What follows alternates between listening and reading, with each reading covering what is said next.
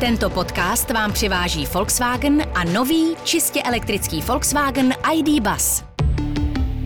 Volkswagen. Je pondělí 25. července. Posloucháte Studio N, tady je Filip Titlbach. Dnes o tom, proč je takové vedro.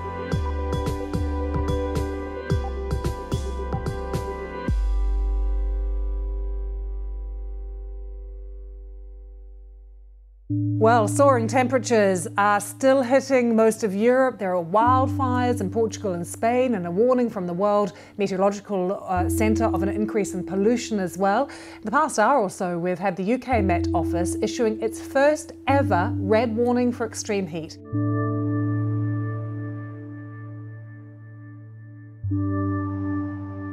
Češi a Češky zažívají další vlnu veder. Teploty se šplhají nad 35 stupňů Celsia, rekordy padají na desítkách míst po celé zemi. S extrémními teplotami se potýkají i další evropské země. V Británii i Německu naměřili přes 40 stupňů. V Portugalsku, Španělsku a Francii provázejí horka rozsáhlé požáry. Je tohle nové evropské léto, na které se musíme zvyknout? A dají se ještě vůbec mírnit dopady klimatické krize? Hostem podcastu je Ondráš Přibyla, zakladatel a ředitel organizace Fakta o klimatu. Ondráši, dobrý den, vítejte po čase. Dobrý den a děkuji znova za pozvání. Uh, temperatures of over possibly 38 degrees here expected on Monday and Tuesday. El fuego acecha Atenas. De nuevo en verano, las llamas se ciernen sobre la capital de Grecia. London is burning. Rare wildfires broke out across the British capital as it broiled in its hottest day in history. Britain has shattered its record for highest temperature ever registered, with 34 of those locations across the country.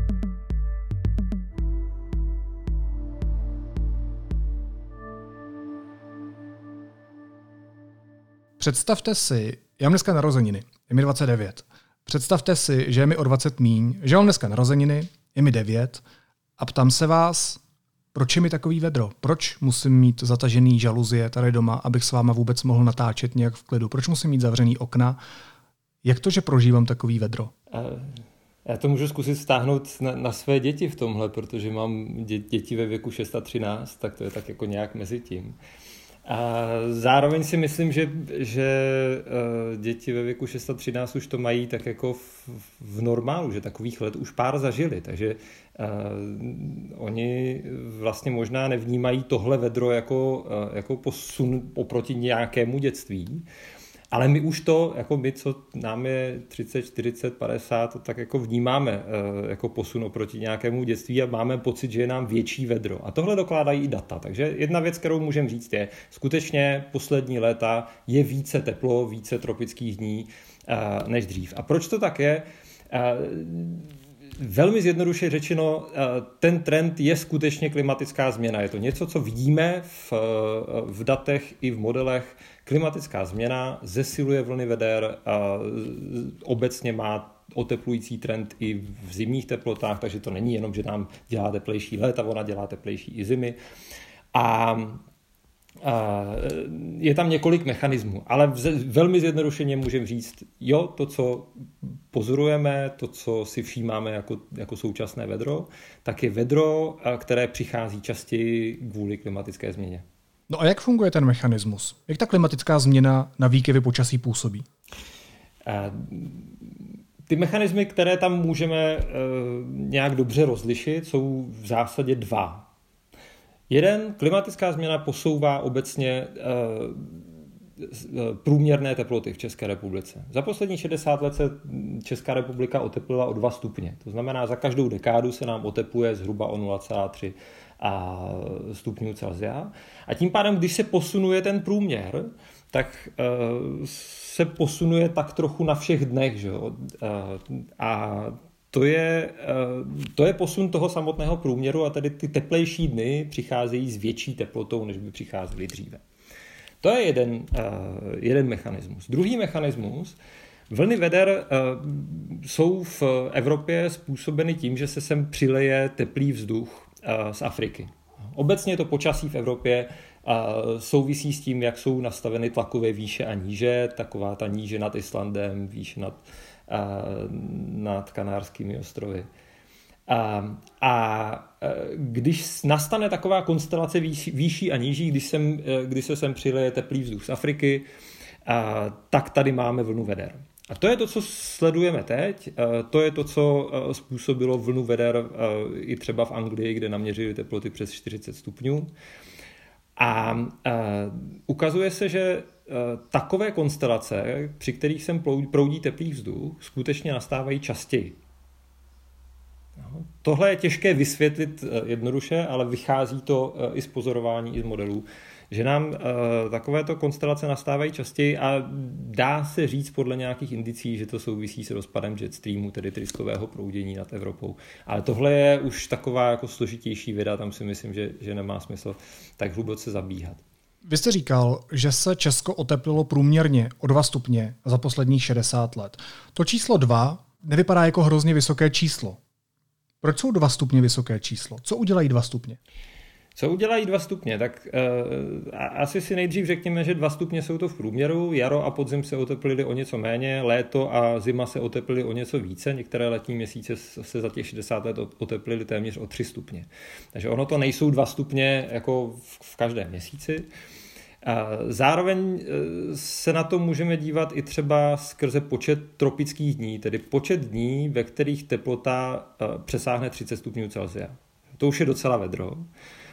A když bychom se podívali tady na data, tak v 54 stanicích, ve kterých máme ten, ten 60-letý záznam, to znamená, měříme už dostatečně dlouho, aby jsme to mohli nějak srovnávat, tak v letech 61 až 90, to znamená v době, kdy jsme byli mladí, nebo kdy byli mladí naši rodiče, bylo zaměřeno celkem asi 7 tisíc tropických dní za tu 30 letku. Za tu druhou třicetiletku, to znamená 91 až 2020, bylo naměřeno 17 tisíc tropických dní. To je víc než dvakrát tolik. Takže i tady na datech vidíme, že, uh, že ten uh, trend oteplení o 2 stupně vlastně není jenom oteplení o 2 stupně, ale znamená to, že přicházejí častěji dny, které jsou obzvláště teplé a že přicházejí výrazně častěji, jakože dvakrát. A a můžeme se dívat na různé statistiky, ale eh, tohle na, na datech vidíme a tohle na datech budeme vidět i dál, eh, když bude pokračovat globální oteplování.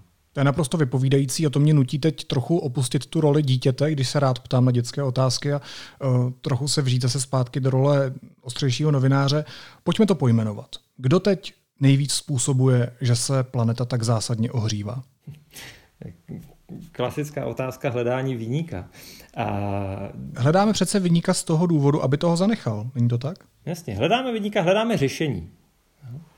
A to, co způsobuje globální oteplování, zcela jednoznačně je nárůst koncentrací skleníkových plynů. Jinak řečeno, máme tady takovou atmos, takové složení atmosféry, které jsme tady neměli poslední 4 miliony let, tedy eh, po celou dobu, kdy se střídaly doby ledové a meziledové. Proč tady je takto změněné složení atmosféry? No, protože jsme spálili eh, fosilní paliva.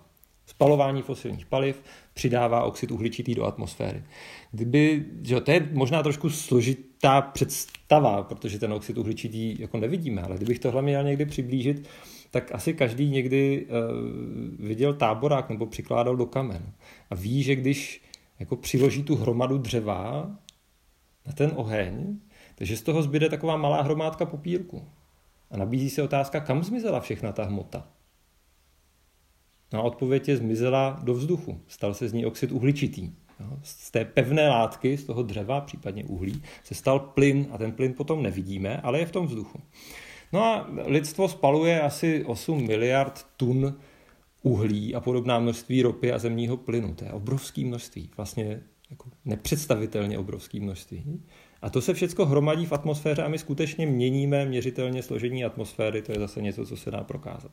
Takže když se ptáte, co způsobuje změnu klimatu, tak bych řekl z velké míry spalování fosilních paliv. Ty příspěvky metanu ze zemědělství nebo oxidu dusného, ty jsou relativně malé. Ten hlavní driver, to, ten, ta hlavní příčina je oxid uhličitý, zejména ze spalování fosilních paliv. Z toho mi vyplývá, že viníci jsme my všichni. Ano, a, a, Tedy, ano, viníci jsme v nějakém smyslu my všichni, nebo společnost, která je uspořádána tak, že aby mohla dobře fungovat, tak musí spalovat fosilní paliva. A tím pádem ale to řešení eh, je přestat spalovat fosilní paliva.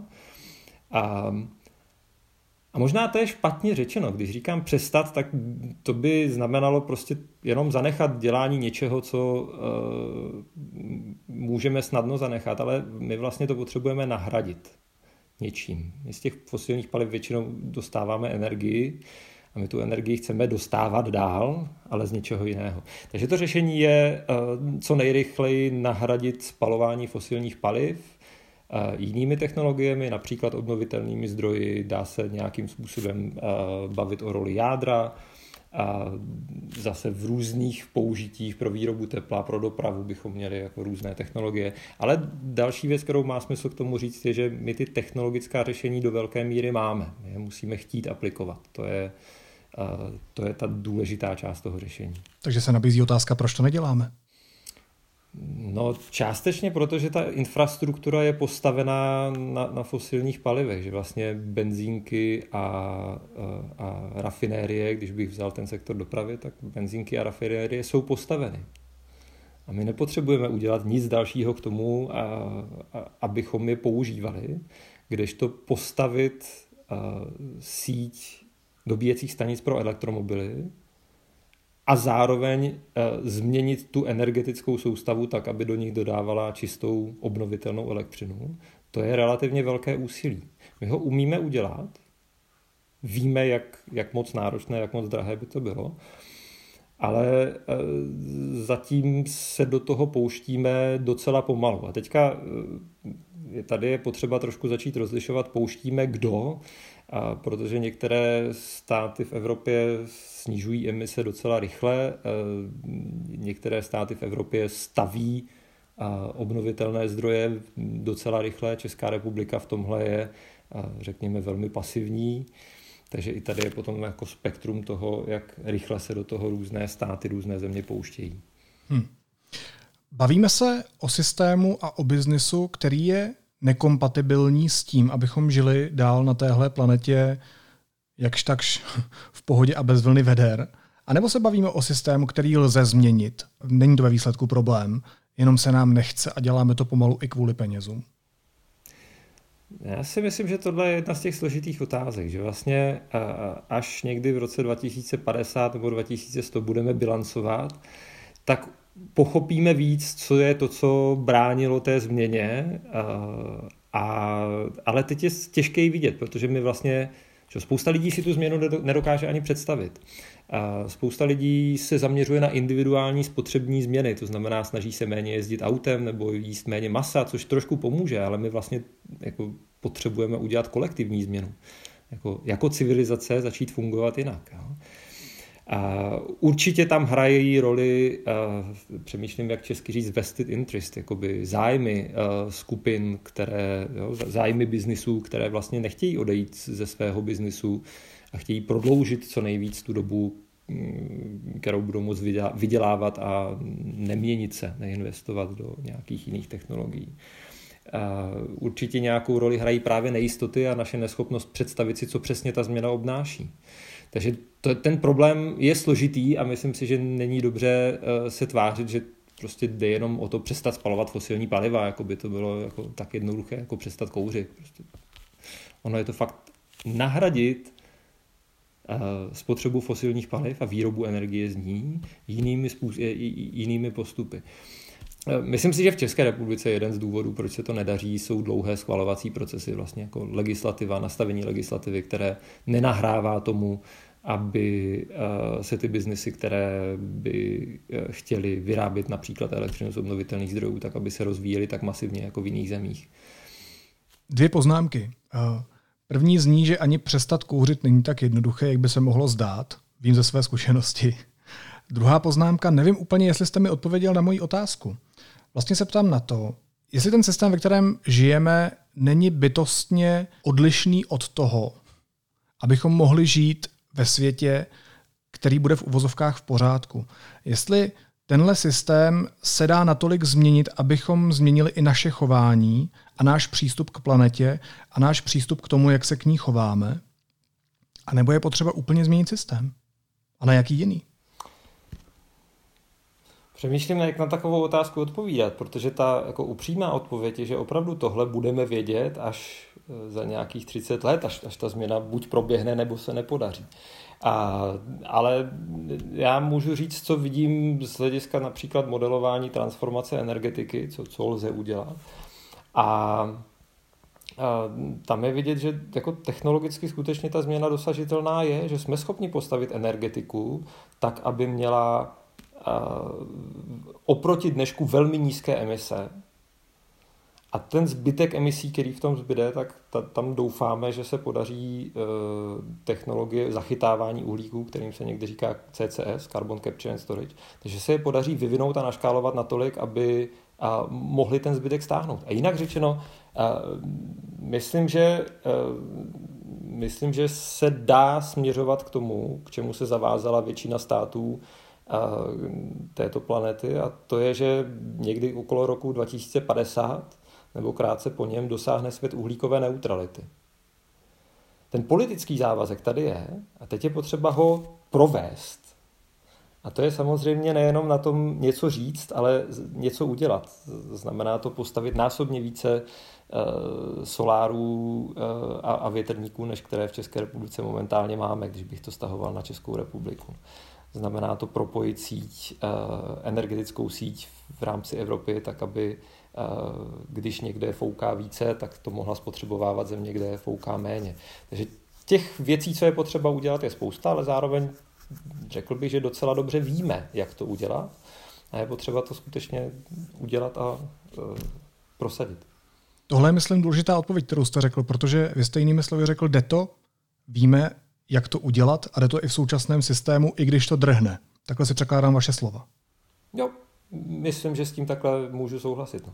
Já teď budu citovat Vojtěcha Koteckého z Centra pro otázky životního prostředí Univerzity Karlovy, který řekl serveru i rozhlas, že cituji, v případě, že se nám podaří relativně rozumně snížit emise skleníkových plynů a globální průměrná teplota postoupí někam kolem dvou stupňů nad úroveň před průmyslovou revolucí, bude v Praze někdy kolem roku 2050 což je mimochodem za pouhých 27 let, pokud počítám správně, klima, které odpovídá současnému Tbilisi. To je klima, které střední Evropa patrně nikdy od doby před dobou ledovou nezažila. Chápu to správně, že cesta zpátky už neexistuje?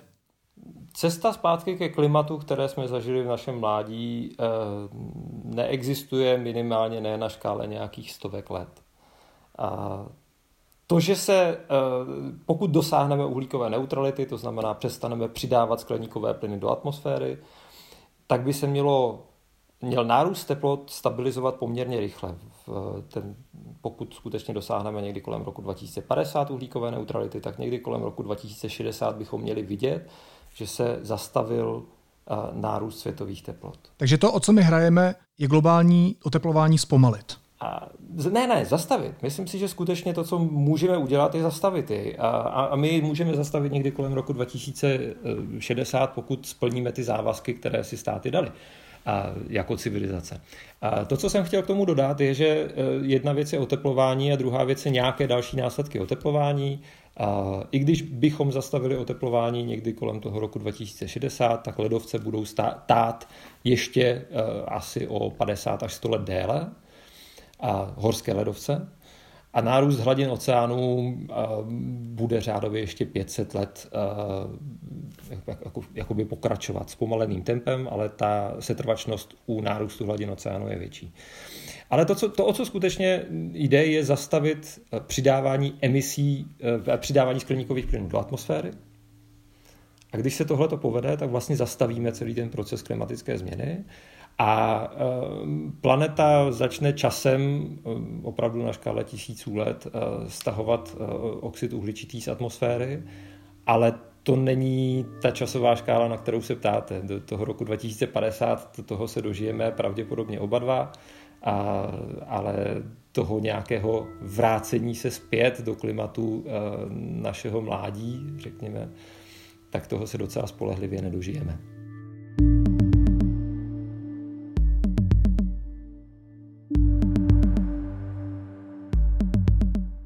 Teď zveřejňujete nové infografiky, ze kterých je naprosto zjevné, že počet dní s teplotní anomálí nad 5 stupňů Celsia se za posledních 20 let přibližně zdvojnásobil a v dalších 20 letech se opět zhruba zdvojnásobí. Co to pro nás bude znamenat? Jak bude vypadat Evropa za 20-30 let? Já bych ještě trošku vysvětlil tu teplotní anomálii a o čem se tady vlastně bavíme. Teplotní anomálie je rozdíl teploty daného dne, tedy třeba dneška, od teploty, kterou bychom očekávali v dnešní, eh, v dnešní den, tedy od nějaké průměrné teploty. A je docela běžné, že eh, den je o něco teplejší nebo o něco chladnější. Takových dní, které jsou do 5 stupňů od průměrné teploty toho dne, a bývalo 300 ročně. Takže vlastně 10 měsíců z roku bylo v rozmezí plus minus 5 stupňů od těch normálních teplot v daných měsících. A ty dny, které byly teplejší, tak uh, jich bylo asi 30 o více než 5 stupňů teplejších a asi 30 o více než 5 stupňů chladnějších. To, co vidíme na datech, je, že uh, v poslední 20 letce máme ročně asi jenom 16 dní o více než 5 stupňů chladnějších. Takže to je pokles zhruba na polovinu. A asi 60 dní o více než 5 stupňů teplejších. Tedy máme výrazně více těch výrazně teplejších dní. A tohle rozložení uh, teplejších dní máme i, v létě, i v zimě. A, takže to úplně prakticky znamená, že v zimě častěji přicházejí dny, které uh, bychom řekli, že jsou obleva. Například 1. ledna v letošního roku bylo v Brně 15 stupňů, to je naprosto nelednová teplota. A stejně tak v létě budou častěji přicházet uh, tropické dny, právě proto, že se, jo, že, že, že se bude posouvat ten počet dní větších než uh, teplotní anomálii větších než 5 stupňů. Takže tohle je, co to bude znamenat datově. Já nevím, jestli vám v tom odpovídám na otázku, Prakticky by se dalo říct, že se budeme víc potit, budeme víc zatahovat žaluzie a možná si více instalovat klimatizace, protože prostě bez nich eh, bude těžké se v noci vyspat. Co se zimy týče, tak to znamená méně sněhu. Docela samozřejmě to už je pozorovatelný trend také. Myslím si, že to je eh, ještě ale vlastně složitější odpovídat na tu otázku, co to bude znamenat, protože tohle jsou eh, nějaké eh, projevy, které pozorujeme na svém těle. A, ale třeba to, že se v létě vícekrát vyrojí kůrovec, právě díky tomu, že je více teplých dní, že to léto je vlastně delší a intenzivnější, tak to my jako nepozorujeme přímo, protože kůrovce jste pravděpodobně za svůj život neviděli, jakožto broučka a, a jejich počet.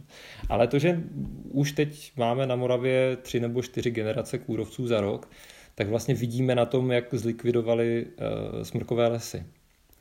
Stejně tak uh, větší teplo znamená větší odpar, uh, tedy vlastně vod, jako, jakoby vytahování vody z půdy a z rostlin do atmosféry a to znamená také větší sucho což se projeví na zemědělské sklizni. Takže on ten, on ten ta, ta síť příčina následku je vlastně dost složitá, je těžké si ji představit celou.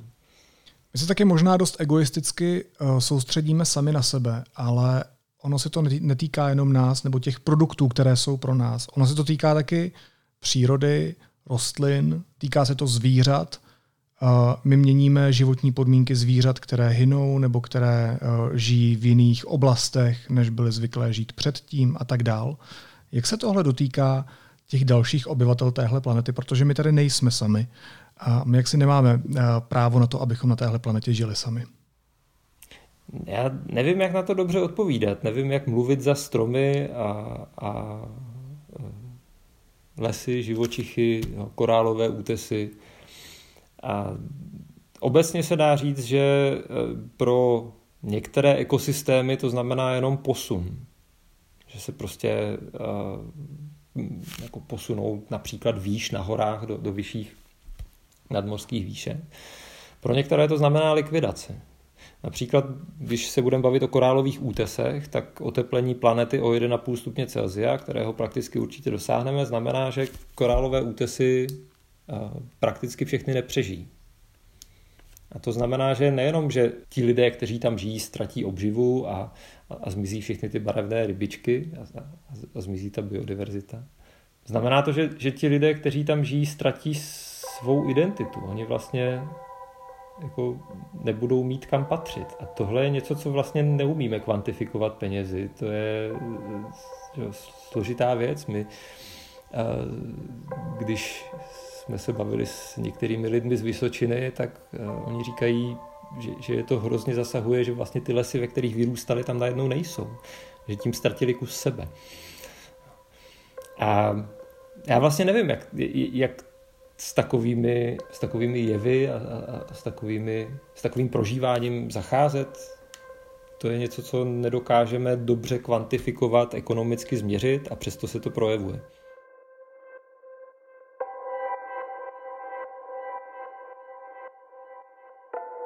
Já tomu i rozumím, že se těžko hovoří za korálové útesy a za zvířata, ale uh, oni mluvit nemůžou. A když to vztáhnu zase zpátky k lidem, tak mě by zajímalo, proč nám to není blbý, že ovlivňujeme i ostatní bytosti na téhle planetě? Jak to, že nám to není blbý? Já bych skoro řekl, že spoustě lidí to blbý je. A aspoň těch, s kterými se bavím. A zároveň, že nám jako civilizaci není blbý, že tady eh, pár set kilometrů vedle probíhá válka a eh, někdo ostřeluje města a, a, a vlastně způsobuje naprosto přímo uh, utrpení svého vlastního druhu. Tak prostě možná to souvisí s tím, že jako lidé máme svůj stín a, a schopnost páchat obrovské zlo a žít s tím. A zároveň, že máme jako schopnost soucitu a, a věci spravovat a zasázet lesy a zahrady a, a pěstovat, že máme vlastně obě ty dvě schopnosti. A možná nám to je blbý a zatím jsme nenašli způsob, jak to dobře vyřešit, jak o tom problému mluvit a jak ho překládat do rozhodnutí. Záleží na slovech, která používáme v těchto tématech? Myslím si, že určitě. A záleží nejenom na slovech, ale záleží i na tom, v jakém prostoru se o věcech bavíme. Když bych to trošku rozvedl, tak prostor sociálních médií nebo obecně médií hodně způsobuje zkratky, a, a je charakterizován jako tím, že se hodně vysílá a málo poslouchá. A myslím si, že na hledání řešení potřebujeme prostor, ve kterém jsme schopni být, jako být dlouho s tím problémem, a bavit se o něm dohloubky a, a vlastně přijímat, přijímat řešení. E, a do nějaké míry, já to eh, reaguju trošku na tu linku, kterou jsme nakousli někdy v začátku toho, tohoto rozhovoru. A potřebujeme hledat řešení a ne tolik hledat nepřátele. Tohle je hodně silný prvek, že vlastně spousta lidí, když se začne bavit o klimatu, tak, si, tak chce najít výníka a tedy nepřítele. Často to znamená eh, vidět nepřítele například v eh, těžařských firmách no, nebo ropných firmách. A rozhodně ty firmy neudělaly eh, nic moc hezkého pro současnou změnu, ale zároveň jsou součástí systému a my ho potřebujeme změnit i s nimi. A jiná reakce je vidět nepřátele v aktivistech. A to hledání nepřátel nám moc nepomáhá v hledání řešení. Takže i proto bych jako se snažil hledat jak změnit nejenom to, jaká slova používáme, ale i v jakých kontextech se dokážeme o tom problému bavit a e, jak vlastně jsme schopni nacházet řešení a, a, a bloky těch řešení a odstraňovat je. Jo. Uvědomil jsem si jednu chybu, kterou jsem udělal v tomhle rozhovoru. Hledal jsem vyníka. Jaký další chyby děláme my novináři, e, když informujeme o změnách klimatu nebo když píšeme nebo mluvíme o těch současných vedrech? Zase, eh, když bych to rámoval jako chyby, tak bych dělal trochu vyníka z novinářů. Já si myslím, že novináři to mají těžký celý, eh, protože klima je vlastně strašně složité, klimatická změna a související hospodářská transformace je vlastně složité téma. A, ale eh, když bych zmínil nějaké věci, které jsou představitelné, tak klasika je, že když přijdou vlny veder, tak se objevují obrázky lidí se zmrzlinou a vodotryskem v pozadí. Jsou často rozesmátí a, a, a vlastně to působí, jako by ta vlna veder byla radostná věc, protože je teplo, tak přece budeme u vody. A to si myslím, že vlastně pro spoustu lidí jako není realita. Že jo? Sám jste zmínil, eh, že máte zatažený žaluzie, aby se vůbec dalo v eh, nahrávacím studiu vydržet. Já jsem tady taky v podkrovní místnosti, potím se hodně. A, a eh, to, to není jako realita člověka se zmrzlinou, s, s vodotryskem. Konec konců před chvílí jsem se vrátil z města a tam sice ten vodotrysk je, ale dlažba kolem mě je tak rozpálená, že na něm není vůbec příjemné být. A tohle je eh, vlastně mediální obraz, který ty, ten vizuální doprovod vytváří a přijde mi, že by bylo hezké najít jiný. Najít jako realističtější, pravdivější obraz uh, vln veder. To si myslím, že je jeden příklad. Jiný příklad by mohl být, vlastně potřebujeme um, potřebujeme nejenom uh, informovat o extrémech, o, o extrémních událostech, které vždycky vyvolají to, to čemu novináři říkají aktualizační moment a, a pak se o tom píše. My potřebujeme uh, informovat lidi i o té postupné změně, o tom, že Česko se oteplilo o 2 stupně za posledních 60 let. To by měla být taková jako základní znalost k pochopení současného světa. Ale toto se do novin dostává, eh, do médií dostává vlastně mnohem méně než, než, než ty extrémy. Novináři se dobře chytají těch požárů, těch, těch silných obrázků toho, co vyvolává strach. A, a myslím si, že součástí toho, co by novináři mohli dělat a jak by novináři mohli být více součástí řešení, je jako dlouhodobě informovat a vzít eh, klimatickou změnu a související eh, transformaci k bezemisní ekonomice jako dlouhodobé téma, o kterém potřebujeme se dozvídat, informovat, nevím, jestli říct edukovat, prostě, eh, které potřebujeme pochopit a které nelze stavět tolik na senzacích. Což do jaké míry to lze nebo nelze, eh, je otázka pro redakce a pro to, co dokáží eh, udělat a, a jak se dokáží vymezit proti tomu trendu clickbaitů a, a vlastně měření toho, na co, lidi, na co lidi klikají, protože lidi asi kliknou více na zprávu o požárech, než zprávu o dlouhodobém trendu. Poslední otázka. Když schrnu vaše odpovědi, jak na mě působí, tak bych řekl, že my víme, co máme dělat, ale neděláme to. A nebo to děláme pomalu.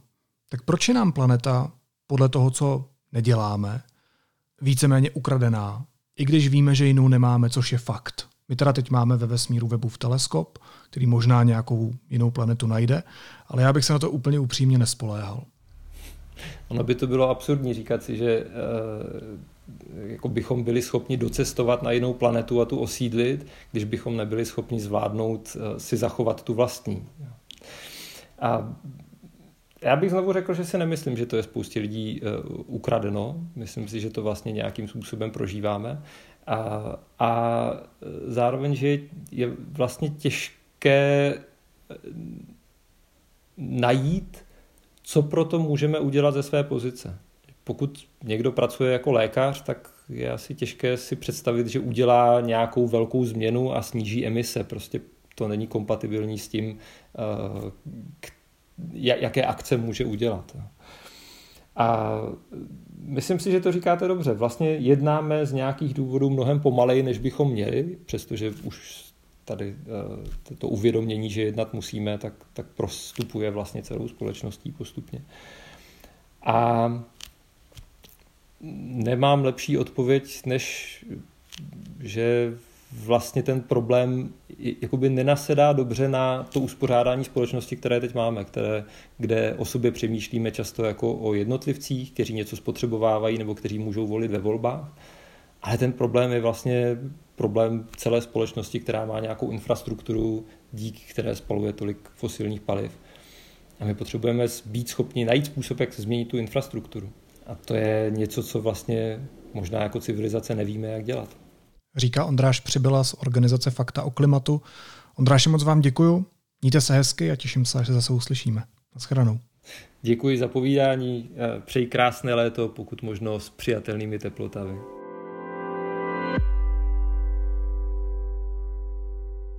Následuje krátká reklamní pauza. Za 15 sekund jsme zpátky. Léto jede dál a data taky, tak je klidně vyčerpejte na cokoliv. Třeba na další díl tohoto podcastu. Apce vám dáme další zdarma až do konce prázdnin. Více na t-mobile.cz lomeno letní data. A teď už jsou na řadě zprávy, které by vás dneska neměly minout. V letech začalo bourání budov v areálu Vepřína, který zasahoval do místa, kde za druhé světové války stál koncentrační romský tábor. Bude tu památník holokaustu Romů a Sintů. Předsedou hnutí stan byl opět zvolen Vít Rakušan. Získal 292 z 297 platných hlasů. Průměrný důchod vzroste v lednu o 800 až 900 korun. Na základě inflace to vypočítala Česká televize. Mezitím je na září chystané letos už třetí zvýšení v průměru o 700 korun. Ruské rakety zasáhly v sobotu ukrajinský černomořský přístav Oděsa. Útok přišel jenom den poté, co Moskva a Kyjev podepsali dohodu o vývozu obilí, jež se Oděsy týká. A příští ročník Eurovize se uskuteční v Británii. Rozhodla o tom Evropská vysílací unie. Původně se měla soutěž odehrát na Ukrajině, jejíž hudební skupina letos zvítězila. Unie ale rozhodla o změně kvůli přetrvávající válce v zemi.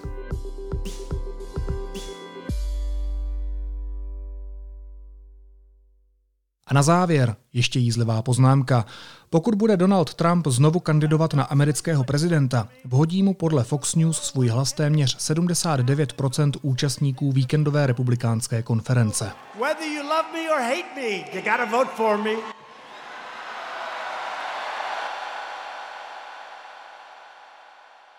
Jako by těch tragédií bylo málo.